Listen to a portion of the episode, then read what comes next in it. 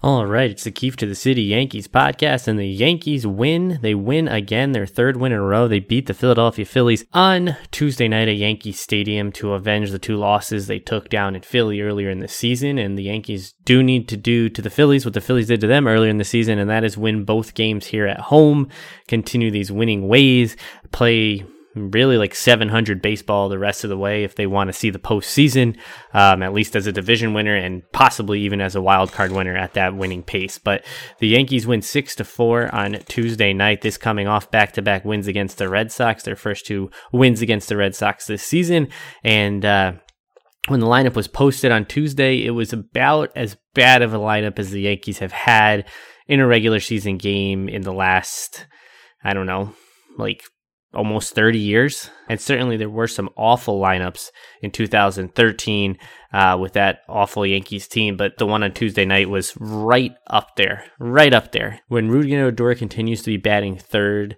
for a major league team in 2021, let alone the New York Yankees, um, and you've just got Rob Brantly, uh, a real a career catcher playing first base, batting sixth.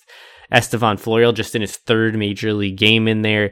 Greg Allen in there. Brett Gardner leading off. Uh, just a real mess. But this Yankees team, this makeshift Yankees team, over the last few days here with the injuries, with the with the protocol, this team has been better than the real Yankees team we saw over the first half of the season and the first real 55% of the season it's more fun watching a guy like Greg Allen do what he's done in the four games, or to watch Estevan Florial come up and hit his first big league home run, or to see Rob Brantly get a double against Aaron Nola on Tuesday night. It's more fun to watch that than it is to watch the real Yankees go up there and try to hit a 700 foot home run with every swing, strike out, get shut out, get no hit through six innings seemingly every night. And certainly it is more fun because the Yankees have won these games, but they've won these games doing things that they don't usually do. And that is hit and run. That is some bunting. That is uh, stealing bases. That is using speed to distract the pitcher. And certainly those things aren't going to win the majority of the time over 162 games. I get it, they're not going to win the postseason. You need the home run, you need the long ball. But the Yankees, they don't get that. They don't win. When you rely on guys like Giancarlo Stanton, who's been horrific, and we'll get to him this season, and Aaron Judge, who's been hurt, and now he's he's on the protocol list, or Luke Voit, who's always hurt. When you rely on those guys to only hit home runs, which they really only do. So to see the Yankees win the last few days the way they have has been fun. And Aaron Boone said so. He said so after Tuesday night's game.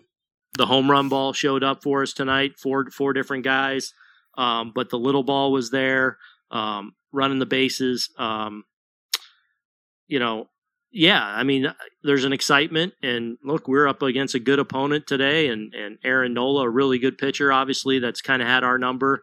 Um, you know, and and we kind of they, they they grinded them down a little bit and made it really tough on them, and and we're able to ding them there finally and and knock them out. But um, yeah, it's it, it's definitely uh, it's been a fun brand of baseball here the last few days. It has been a fun brand of baseball. It's been a better brand of baseball. It's been a winning brand of baseball. The Yankees have won three straight. They've won three of four since the All Star break. They've cut a few games off their deficit in both the division and the wild card, and it's been better. No, the, the pitching hasn't been great. Scumbag Domingo Germán was awful again on Tuesday. Aroldis Chapman is still not even close, even though Aaron Boone had this to say. Another really good step forward. I thought the Red Sox outing, um, I thought he threw the ball really well. Um, you know, to fall behind 3 and 0 to Harper and then just make some really good pitches against him was huge.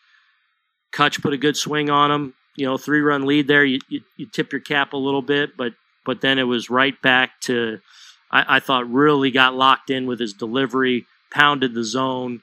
You know, we saw the velocity up. You know, overpowered Hoskins, and then and then the same with Didi. Uh, I think he just got in a really good place with his delivery. It was online, and the stuff was there. So encouraging again. I don't know what he's looking at. He fell by Bryce Harper 3 0 through a pitch to the backstop, which he did against Boston in his last outing. He didn't look good there either. Gives up a solo home run to Andrew McCutchen on a whatever it was 99 or 100 mile per hour fastball at the knees that he belted out to left field. And yes, he struck out the side, but he has no idea where the ball's going. And he can't live with those that that velocity at the knees. It has to be up in the zone. So Chapman's nowhere near where he was early in the season. I don't trust him. I, I didn't trust him with a three run lead on Tuesday night. And I would say with like a five run lead, I feel good. But even then, nothing's certain. And I'm sure the Yankees have someone ready to go as soon as there's a first sign of trouble with him. I mean, the highest paid closer in baseball. That's not exactly how you should be going about each game. But yeah, he was better, better than he was giving up four runs without getting it out. So, okay, step in the right direction and whatever. But he he's not the story. The story is the guys like Greg Allen and Estevan Florial and the guys who are making this team more complete. Having left-handed bats matters.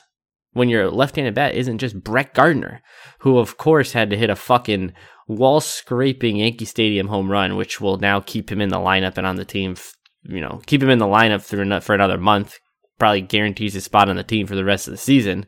He always seems to do that when there's a little bit of competition, when his job is sort of in question. He always seems to come through. So maybe he does need competition. Maybe he's a little too comfortable knowing that he just has an endless amount of one-year deals to be on this team.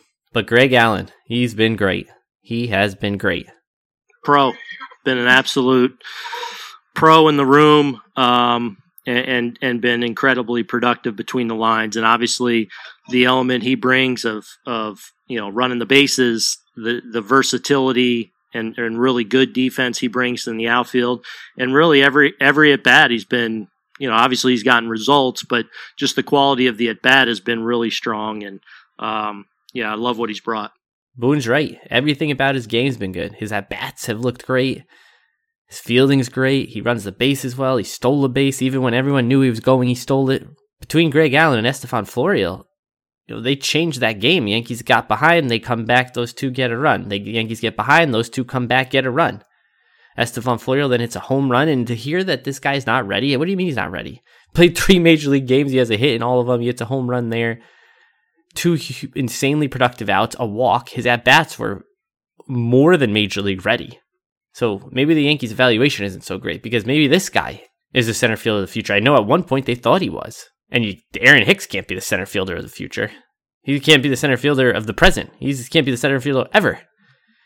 Florial has the ability. He has the talent. He's 23 years old. He bats left handed. He fits. And if he keeps up this level of production, he will fit. He will force himself into a role on this team. A team that desperately needs left handed bats. Even when it's a kid like Florial and a guy who's been around like Allen and another guy who's been around like Brantly, even when those are your only left handed bats, it makes a difference. And Rougned Odor, who shouldn't be on this team, probably shouldn't be in the league. You know, that bunt hit he had, if, if that fails, it's like, what the fuck are you doing? It's just the way it is with bunts. If you fuck it up, you look like an idiot for wasting your at bat. But when it works, it's so rattling for a pitcher. You could just see it on Nola's face when that happened. And with between that and Allen on the bases and his huge leads and stealing bases and Yankees going first to third and hit and runs, that shit matters. And David Cone spoke about it on the broadcast that there's no way to qual- quantify what the pitcher's going through when he has speed on the bases and he's now out of the stretch and he's got other things to worry about than just hitting his spot. Those things matter. The Yankees station to station baseball doesn't work. It doesn't. It didn't work for all the 2000s until they got pitching. It hasn't worked in the 2010s. It just doesn't work. And now here we are in the 2020s. It's still not working. Waiting around for home runs doesn't work. So this Yankees team has turned things around. And maybe Giancarlo Stanton's home run on Tuesday night will turn him around. He has two doubles since the first week of June. He has two home runs in like the last month he he's three for 30 against the Red Sox this season with 15 strikeouts. He was on his way to another disastrous night on Tuesday night before he had a single up the middle on the ground and then the home run. But he needs to turn it around. His at bats are so pitiful. They're painful to watch him swing at breaking balls in the other batter's box. Is this going to go on for another six years? When he's off, it's like, holy shit. And unless he gets his pitch that he's guessing right on, it's ugly. It's ugly. He's not going to be a see the ball, hit the ball guy. He's I'm going to guess this third of the plate, and if it's there, I'm going to hit it 500 feet, and if it's not, you're going to see the ugly swing you've ever seen. So if he's going to turn around, great, because the Yankees need that right now. this little magic they've had the last three games, it's probably not going to last forever. So they're going to need a little balance of what they plan to be, which is the home run hitting team, with what they are now, which is a fucking small ball team.